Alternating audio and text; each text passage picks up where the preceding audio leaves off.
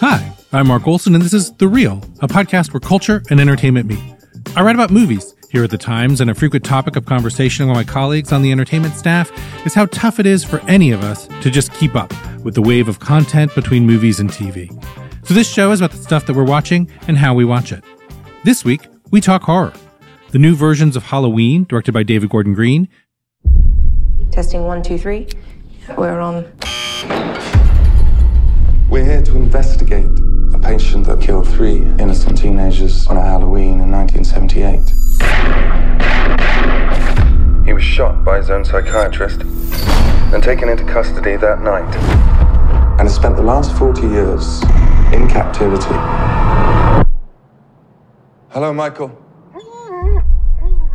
I have something you might like to see. And Suspiria, directed by Luca Guadagnino, take unique approaches to the genre, its history, and where it can go. At the beginning, she gave me things perfect balance, perfect sleep.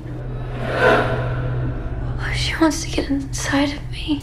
I can feel her.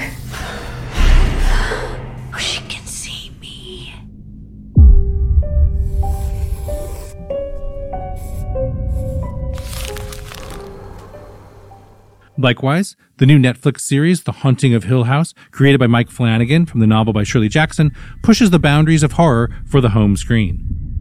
Now I want you two to get good rest. What if I have a bad dream? Well, I'm sure we can handle any dream you have.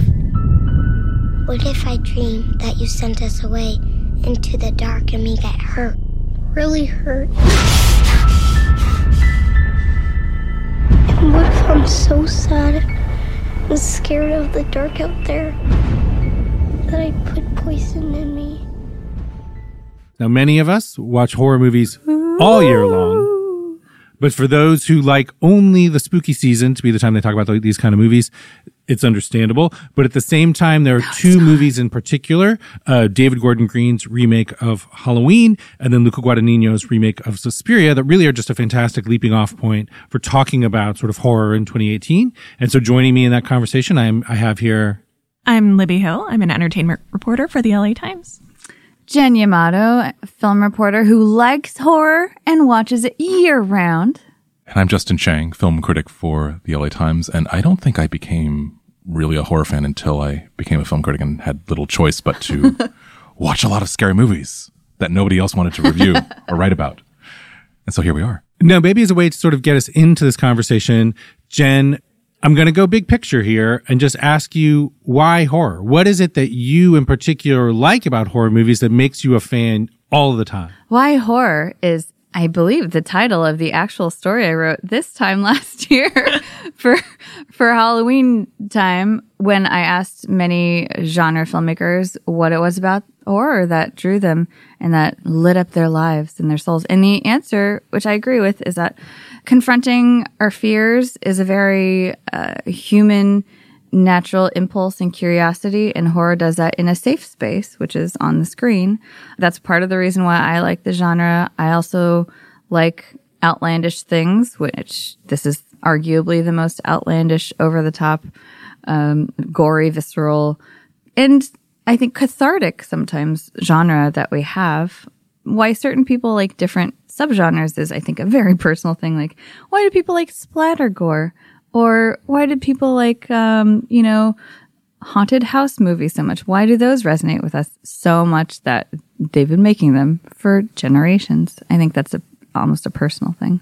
Libby, tell me a little bit about kind of your relationship to horror and why you think it's sort of a, an eternal topic. You know, I love hate, hate love horror. It's not something that I seek out, but when I get feedback that, you know, something is a must see, something, you know, captures the zeitgeist of the moment, that's something I want to get in on. But what I always love about horror is that is a lot of what Jen said.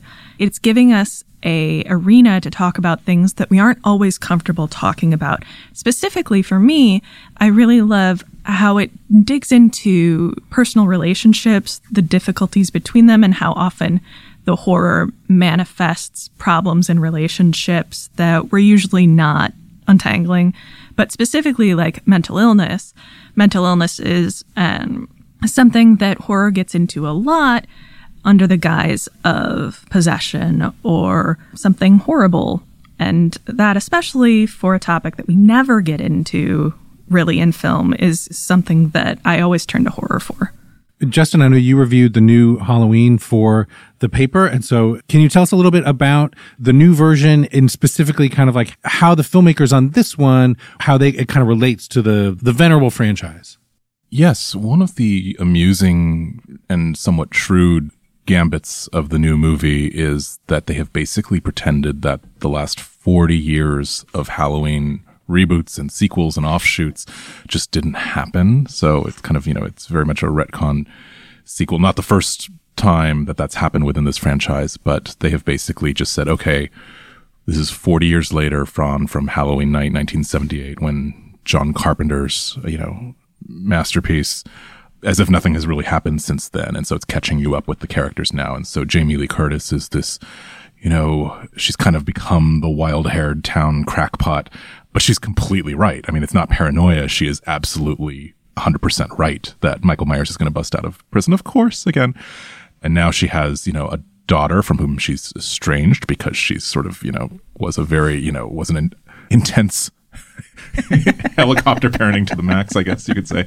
Um, and, and a, and a granddaughter who's a teenager, you know, much as, uh, Jamie Lee Curtis's character was in the original. So, I know we're going to get into a larger discussion of the movie. I just think I was kind of tickled just by the idea that they have basically like they've taken the extremely predictable formulaic repetitive nature of horror franchising and kind of almost turned it into a virtue by saying this is going to happen. It's like and it's it's just the whole movie is basically fan service, it's callbacks, it's allusions to the original and I think it w- largely works pretty well it, as sort of, you know, it's a way of giving you, you know, kind of catering to the fans, pandering to the fans in a way, but in the guise of a structure that I think makes some yeah, I think sense, you're right. It's a really know? interesting way to refresh a franchise that had become tired.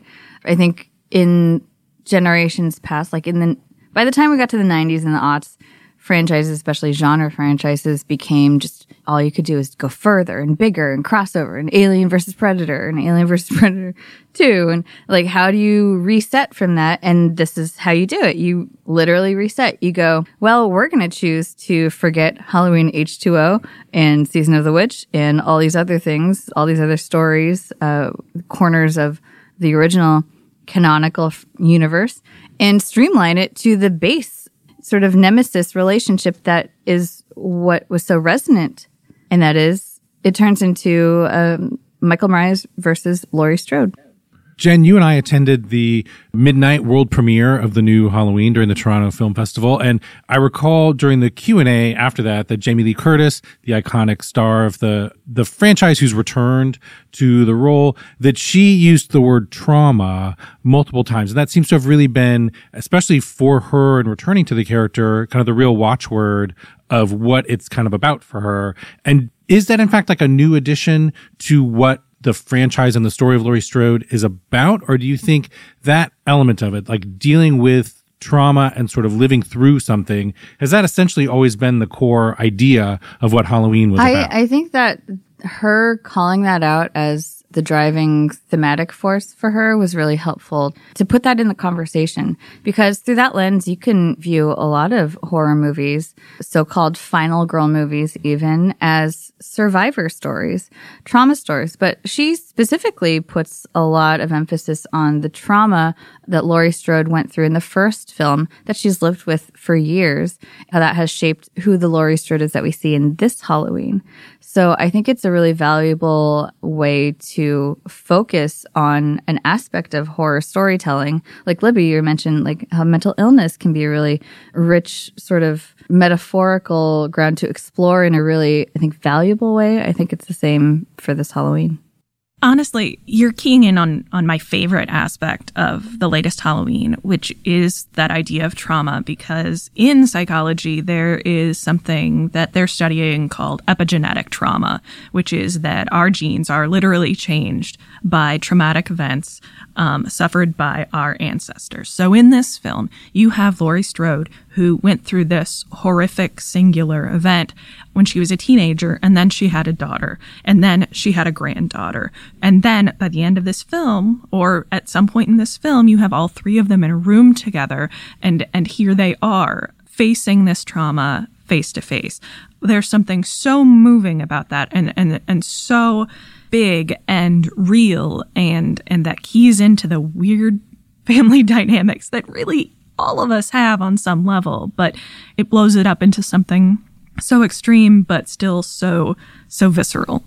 Yeah, and maybe we should just get into it because I think the fact that this is such a an unusually powerful and resonant story of a female trauma survivor's survival that there has been this debate especially in recent days over why wasn't a woman employed to write, co-write, direct this movie, which was directed by David Gordon Green and co-written by him And produced by Blumhouse. and produced by Blumhouse, and he co-wrote it with Danny McBride, his longtime collaborator. And it's interesting because I think it's a valid question that arises out of the fact that the movie goes to this place that it, it didn't have to go. All credit to it for going there and for doing, I think, a pretty creditable job of taking Laurie Strode's trauma and the ramifications of that quite seriously within a genre context. But it's a discussion very much Halloween producer Jason Blum, whose company Blumhouse is, you know, the hottest non-major studio producer of horror movies and horror franchises, uh, Insidious, The Purge, etc. He, I believe, and he is he has since apologized for this and reconsidered his choice of words the day Halloween premiered, saying that women directors don't want to direct horror. Women are just not as interested in horror. Otherwise, they would have met with them. And that is just, I mean, it rightfully set off the film community because there are plenty of female storytellers, filmmakers, writers, directors who would a thousand percent like a shot at directing a movie like the Halloween movie, a shot at even getting an independent film financed. But in this town, it's still, no matter how much we keep talking about being inclusive behind the camera and in front of the screen and giving women, you know, consideration to be hired as writers or directors. That just isn't happening. And so I think it's a fortunate thing that Jason Blum's misspeaking led to a bigger conversation because we should be having that conversation. And every single horror movie that is about to come out or, you know, all the major horror movies of the season involve female protagonists. They are female stories, but I believe all of them are told by men. Libby, can you talk about that a little bit? I mean, it's interesting not to sort of get ahead of ourselves, but Suspiria that we're also been talking about is an, just like with Halloween. It's a movie where in its original incarnation was co-written by a woman. And now in this current remake incarnation has been written by men, directed by men, and yet still have female protagonists. And what to you does it kind of mean, especially in 2018 and sort of the cultural context that we're living in, when men try to tell women's stories and to some to some extent even think they're doing a good thing or the right thing and yet what they maybe really should be doing is providing the platform for a woman to be telling this story or what do you think it means to have you know men trying to tell these stories in 2018 Well, you know, you want to give them a pat on the head, and it's like, "Oh, okay, you're trying. Like you tried it. That's not enough. And it, it's it's that conversation we've always been having about inclusivity. Like in front of the camera is fine. That is one aspect of it. But until we get the behind the camera stuff being wholly inclusive, people telling their own stories, their own versions of their stories, then nothing is really going to change.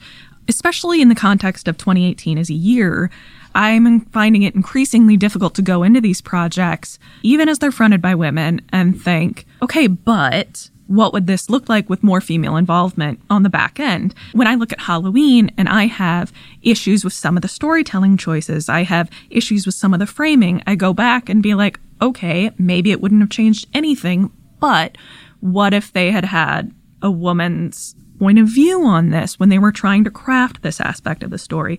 It's not a great way to be looking at your culture, but it's inevitable at this point because why aren't women telling these stories? We finally think that women are able to carry films. We've finally realized that people are interested in stories about women. So let women tell them. Libby, to sort of bring this back to Halloween in the specific, can you talk a little bit more about the way in which the new film creates these three female characters and there's there is this sense of like generations of trauma and then how that kind of relates to Michael Myers. Because one thing that's interesting is that some of the previous versions the Rob Zombie versions of Halloween in particular tried to focus on Michael and like what was wrong with Michael. And this new film very specifically even though he's in a mental institution at the beginning of the film and they talk about how he's been you know studied and for many many years they don't, it doesn't really get into like what's wrong with Michael and how do you kind of feel about how the new movie deals with the character of Michael in relation to what it sets up with the women well, I think that that's one of the things that I had a little bit of an issue with. And before I go too much farther on that, remind me I have something to say about the inclusivity of trying to get women directors in there as it relates to TV. But yeah, that's one of the things that I liked and also took issue with in the new Halloween is so spoilers, I guess, for the new Halloween. Um, there are podcasters who are focused, hyper focused on getting into the mind of this killer and trying to understand him and humanize him. And uh, Michael also has a doctor who wants to understand him, and and they sort of worship Michael in this otherworldly sense. And it, it is clear to me, it, it, feels very much like Green and McBride are trying to do almost a send up of the, the Rob Zombie versions. They're like, whoa, hypermasculinity, settle down.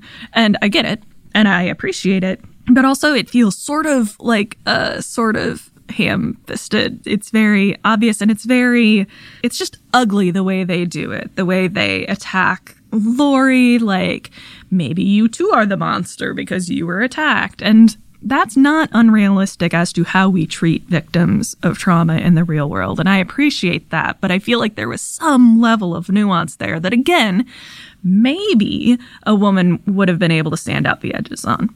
It's interesting. I spoke to Green about the film, and he said that the way they dealt with the character of Michael is to just give him nothing. They specifically wanted him to have seemingly no thoughts, no motivation, nothing. And in fact, they really debated strongly a moment in the film, spoiler alert, where there's a, an infant in a crib and Michael yes. walks by and the th- when I saw the movie with a, a, public audience, someone in the crowd audibly gasped and said, no, no, no, no, no. And Michael just passes the, the baby by, does not kill the infant. And David said they really debated on that baby what Michael should should do. And if anything, he likes the fact that it gives Michael just an inkling of like thought or feeling. So he's not just a mindless killing machine. He actually did make a decision in that one instance. And with that, let's take a short break. This is Chris Goffard with the Los Angeles Times. I want to share some exciting news. Bravo is turning Dirty John into a limited TV series, starring Connie Britton as Deborah Newell and Eric Bana as John Meehan. It's a scripted dramatic series based on the Dirty John podcast and my newspaper series, a tangled story of love, family, deception, and survival. Catch the new series premiering November 25th at 10 p.m., 9 Central, only on Bravo. And now we're back. I want to be sure that we move on, to start talking about Suspiria as well, because I think, Jen, I remember you wrote a really terrific piece uh, a little while back about the sort of different approaches that both Halloween and Suspiria, the creators of these movies, were taking to the idea of a remake. And so for you, what is Suspiria doing as a strategy that's different from what Oh my Halloween God. If is- you think the new Halloween is different from the old Halloween, wait till you see Suspiria 2018. Luca Guadagnino and his collaborator, the writer David Kajganich, who is lovely and very thoughtful. Uh, I spoke with him uh, a couple months ago about this, and they've loaded so much into this vision of Suspiria, which is also not quite a remake because it's not identical to the original. It's not a sequel. It's it is more of a re-envisioning, a new imagining. And I think it's very interesting to approach something like this, which the original Dario Argento 1977 Suspiria is a beloved cult movie among horror fans and fans of the Italian giallo subgenre. It is iconic in its in its visual style and its flair and its music, but not so much for its story. So it's kind of interesting that all of the iconic elements of the original Suspiria are the things that the that Luca Guadagnino and David Kajganich sort of did away with while keeping the recognizable bones of the story and paying homage to Argento's Three Mothers trilogy in how they constructed this new vision of Suspiria. So if you're a Suspiria fan, you will recognize a lot of shout outs, you know, recognize a lot of similar structure and themes, but it's a really interesting way to put a new lens on not just a story, but entire the, the phenomenon of it. And Justin, I think you've seen the new film as well. Yeah, I think that it's so fascinating to see how Guadagnino has basically shown his reverence for the original by departing from it in like almost every way. The new movie is more than two and a half hours long. It runs a full hour longer It's than only Dario two and a half movie. hours only no. And considering you know for the most, it's it's a six part movie plus an epilogue. And for all that, it actually, I mean, it definitely has parts where you can lose the threads because there are a lot of threads in the movie. But for the most part, I was completely held by it. And the color scheme alone, I mean, Argento's movie was just this lurid, you know, candy apple reds and like velvety blue shadows, beautiful, just gorgeous, you know, kind of Art Nouveau production design. And this one, you know, which is visually very much influenced by the German director Rainer Werner Fassbinder, very gray, beige, almost it's like it's almost like the Romanian remake of, of you know, except it's set in, in Berlin, uh, 1977 Berlin uh, remake of Suspiria. So he's he's sort of drained away all this color, and it just to a large extent he's drained away the scares. This is not a very scary movie. It's eerie and unsettling throughout, but this is there are not many jump scares. There are moments when it's grisly and brutal, but it, it's not really I'm trying to scare you, that kind of thing. Even the final kind of culmination is one of is just shocking and astonishing, but it's not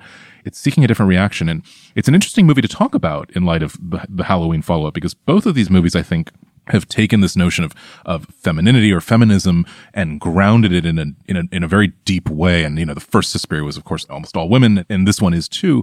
But they've sort of the, the story that's being told in this movie is so strange and i kind of just love it for going there. I think it's interesting because spoiler alert definitely because the witch's coven in this movie is not entirely a bad thing. It's almost it's sympathetic to this idea this this this kind of like i call it in my review this sort of like stronghold of the unholy feminine that becomes like this stronghold against the wars and the police state and the wars that mortal men have fought. And so you see like generations of women dating back to antiquity who are like passing down these rituals through dance, through modern, da- well, now modern dance, you know, and it's like they're, it's like this sort of this magic that they're working against the horrors of the world. Libby, to sort of get you back into the conversation a little bit, I want to be sure that we talk somewhat about horror on TV and the way that people deal with it there. And there's been a new show that just came out on Netflix, The Haunting of Hill House, that in the way that Netflix shows seem to do has just really captured the imagination of a lot of people. And it seems like it's a lot of people are talking about it, are very excited about it right now. And I know that you're a fan as well. And it was created by Mike Flanagan. It's based on the novel by Shirley Jackson. And can you tell us a little bit more about what it is about the haunting of Hill House that maybe is exciting to people within this context that we're talking about of like horror in 2018? Well, listen, I've watched a fair number of American Horror Story, Ryan Murphy shows, but uh, um, Haunting of Hill House is the first television series that I've had to watch like through my fingers because I am a face coverer when I'm watching horror. Like I was watching Halloween last night, I covered my face for you know a good portion of it.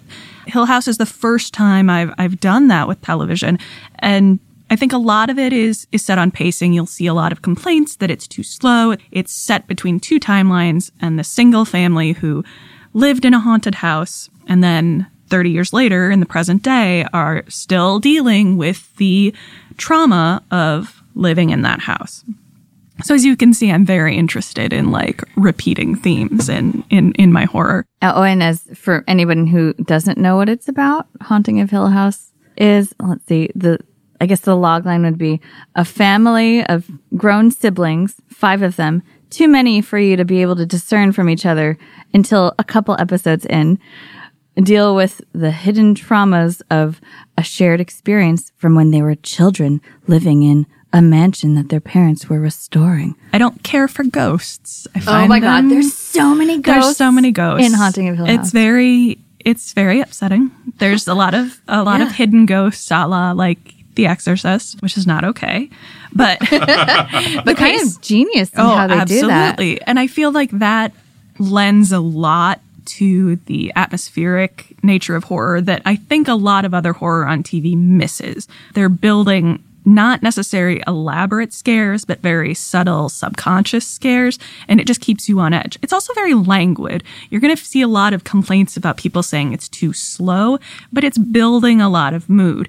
And I think especially for a Netflix audience, which is binging, it's very much building that anticipation of, of like fear and, and dread. But I think also very much for a home audience, the show has to become this thing that you live with. Like you want it to have this, I think, probably more, as you say, languid pacing because of the fact that like whether you're binging it or watching it like oh, piecemeal, I think it's this thing that sort of coexists with you in your life in your home for some period of time, as opposed to just the like bang of the head that a, a movie can be. Well, Right. Yeah. And you're watching it in your house on Netflix by yourself in the dark. Exactly. So you have these people, specifically me, who are at war with themselves because all they want to do is watch this show. But inevitably, the only time you have time is like 10 p.m. at night.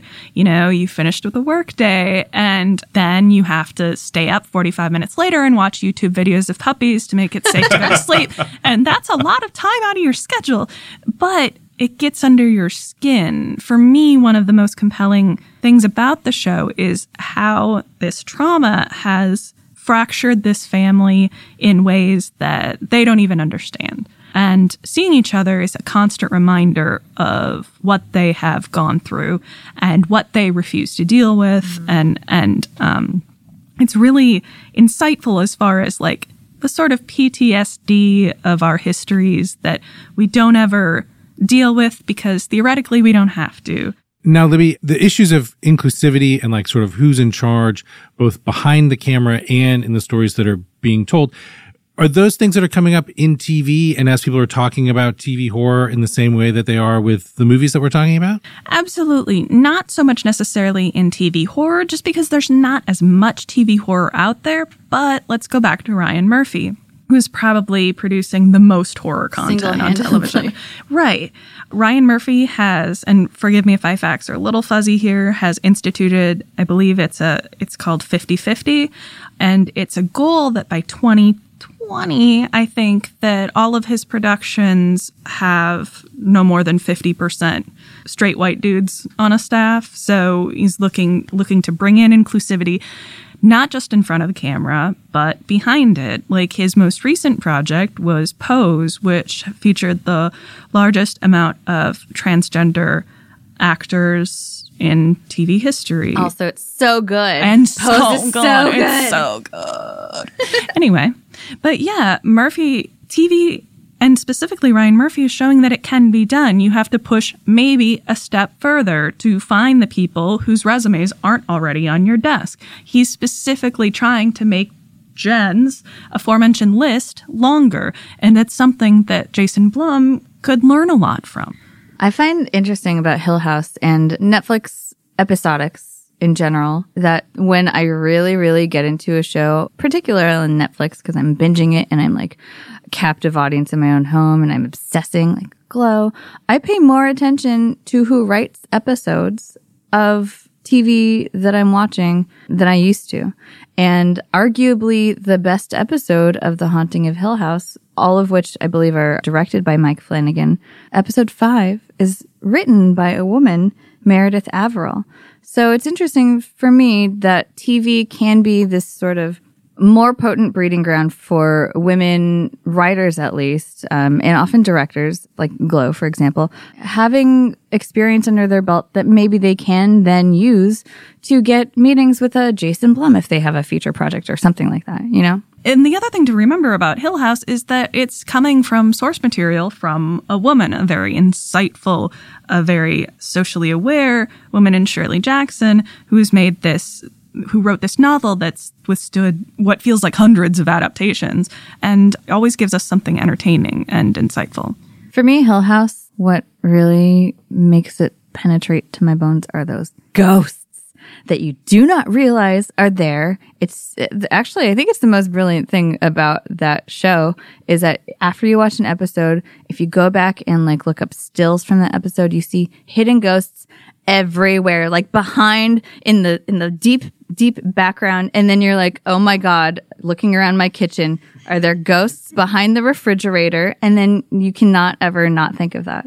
That's legitimately the same as when you think you see something out of the corner of your eye mm-hmm. and you convince yourself it's a person, you look again and it's not there. And Hill House, it's always a person. They're slightly out of focus in They're the deep background. Watching. They're always watching. And if you get distracted in a scene by something that looks like it might be a person, it's absolutely a person and that person is dead and they're probably coming to kill your uh-huh. family. Mm-hmm. Yep, yep. Yep. I want to be sure as we wrap up our conversation today, I would like to hear from each of you a horror recommendation for our listeners, something either that's like a personal favorite or something that maybe you think people may not have seen or might have overlooked. Justin, do you have something you'd like to shout out to the people? Yeah, I've recommended it many times before and I think I'll just keep doing it. It's it's apropos, I think, to our discussion about feminism or in this case stealth feminism in, in the horror genre. It's Audition. Yeah. Takashi Miike's 1999 masterpiece Miike is, of course, a hugely, uh, hugely prolific Japanese filmmaker. He's made a lot of junk and he's made some really great films too. And Audition is one of them. I mean, it starts off as this like, you know, deceptively kind of sedate, quiet Ozu movie. And it morphs into something that should not be given away. I will just say it's one of those movies that feels genuinely transgressive in the way that it breaks a contract with the viewer and um, and has a lot to say a lot, a lot to say about how women, especially, you know, seemingly demure, dainty women have been treated in Japan and by extension all over the world. It's a great movie. It's, I think it's on Shudder. If you have, if you can stream it on Amazon Prime on Shudder, if you have that. Shudder's so great. Libby, do you have something you'd like to shout out to people? I have two. Go I, for it. I'm bad at instructions. So my one of the movies that got under my skin, unlike any other, like is probably my scariest film, is about a bunch of women yeah. Trapped in a cave. Oh. Um, yes. Yeah. The Descent. Yeah. Uh, it's another one that is laden with personal and emotional and complex relationships. And also, they're trapped in a cave with a bunch of monsters. There, there you go. And also, that film, I believe, was directed by Neil Marshall, who's gone Yes. on to do a lot of work on Game of Thrones. So if you're a person who watches Game of Thrones, you really should also catch up on The Descent. Right. And also in our conversation, I will say that there was a horror film I saw last year. It got under my skin, literally. And that's Raw, directed by a woman, written by a woman, and um, she is French, I believe. And Julia I Ducournau. cannot, thank Yes. you, pronounce her name. That's another one with a complex family relationship that examines how we destroy ourselves and each other. Also, sisters. Also, sisters. And Jen, what would you like to spotlight for people? Well, I would like to not apologize for even being even worse because I have three. I have three recommendations. Um, uh, because I'm going to just uh, shout out a, a series I have coming up, an interview series I'm doing pre Halloween. So look for it in the next few days. Catching up with three iconic women of horror. I've spoken with Jessica Harper, the original star of Suspiria, who is also in the new Suspiria. She also starred in a cult movie called Phantom of the Paradise. So she has a huge cult following, even if she doesn't necessarily consider herself a horror star. Another one is, is Barbara Crampton, who is an actress I adore. She starred in Reanimator from Beyond and really thought that her acting days were over until she got a call to be in Adam Wingard's You're Next, which has, she says, totally revitalized not just her career, but her passion for movie making. And now she's producing and working with a lot of up and coming indie genre filmmakers. And then the third person I interviewed was Heather Langenkamp, star of the Nightmare on Elm Street movies, aka Nancy. She now runs a really cool effects shop in Los Angeles with her husband and is just a really cool lady. That's exciting. And I, uh, I'm just going to quickly mention one film myself, a classic, the 1962 movie Carnival of Souls, directed by Herk Harvey, the greatest movie ever made in Lawrence, Kansas. And, uh, and it's, it's one thing, part of the reason though that I, I wanted to spotlight this is that recently there was the Argentine director Lucrecia Martel was giving an interview where she was picking some favorite movies of hers and she spotlighted Carnival of Souls and she just said a wonderful thing about it, which was simply that this is what all filmmakers need to remember. To make just one film like this is enough. So that if you can sort of touch greatness like Carnival of Souls, as strange and as beautiful and as wonderful it is, just once in your life, you can feel like it's all kind of been worthwhile. And I found that really inspiring. And so, Libby, tell folks where they can uh, find your work online. Uh, you can find me on the LA Times, but more interestingly, you can find me on Twitter at Midwest Spitfire. Jen? I'm Jen Yamato. You can find me at, at Jen Yamato, shockingly. I'm Justin Chang. You can find me at Justin C. Chang. And you can find me at Indie Focus. And so for LA Times Studios and The Reel, I'm Mark Olsen. Thanks for listening.